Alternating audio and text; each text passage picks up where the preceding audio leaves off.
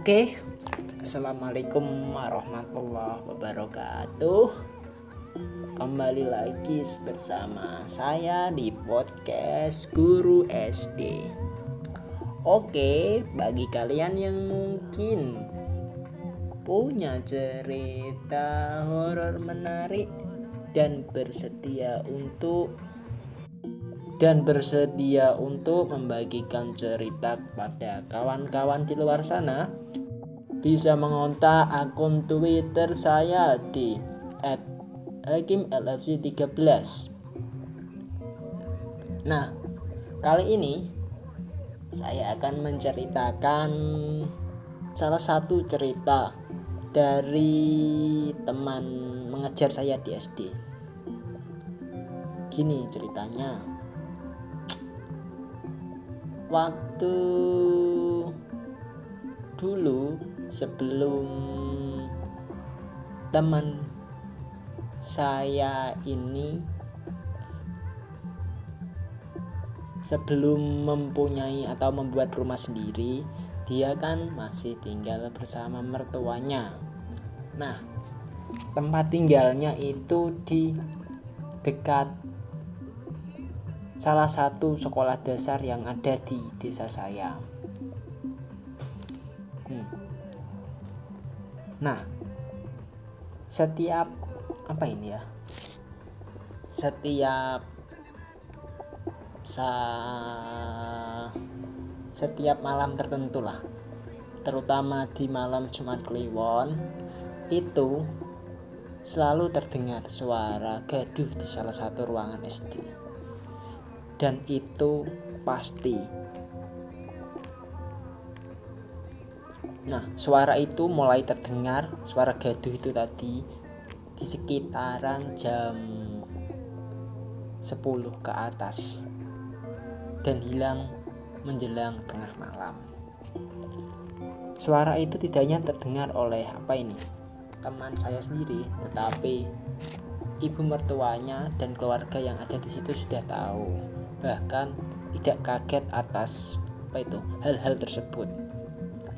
Nah, suatu ketika ada anak-anak muda yang sering nongkrong di situ. Nah, teman apa itu? Teman saya ini kan punya warung yang dulu saat masih buka sering disinggahi oleh anak-anak muda yang nongkrong tersebut.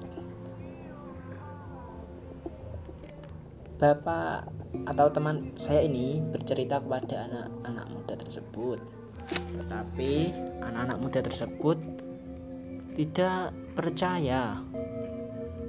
Yang akhirnya teman saya ini memberikan tantangan. Kalau kalian ingin membuktikan, datang saja sekitaran jam 10 ke atas pas malam Jumat terutama Jumat Kliwon datang ke salah satu ruang. Ya mengelilingi sajalah kelas apa itu? Mengelilingi sajalah areal sekolah tersebut. Nah karena anak muda ini kumpulan anak muda ini apa itu? Merasa tertantang mereka akhirnya pun memutuskan untuk membuktikan.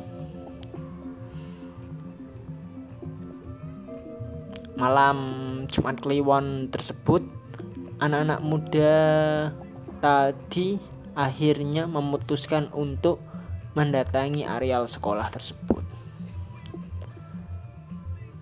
Mereka memasuki gerbang, tetapi karena gerbang terkunci, berarti harus lewat salah satu sudut ya sudut ada sudut terbuka. Salah satu sudut di pojokan sekolah. Mereka baru memasuki saja sudah terdengar sayup sayup suara orang. Apa itu? Meng apa ya? Mengelotek karo bahasa Indonesia nya apa ya? Orang berdendam lah berdendam di meja. Ramai sekali suaranya. Itu sudah terdengar tetapi mungkin karena mereka apa itu sudah penasaran, akhirnya mereka mulai berjalan mendekat ke suara tersebut. Dekat semakin dekat, makin dekat, suara tersebut makin keras terdengar. Mereka terus berjalan mendekati suara tersebut.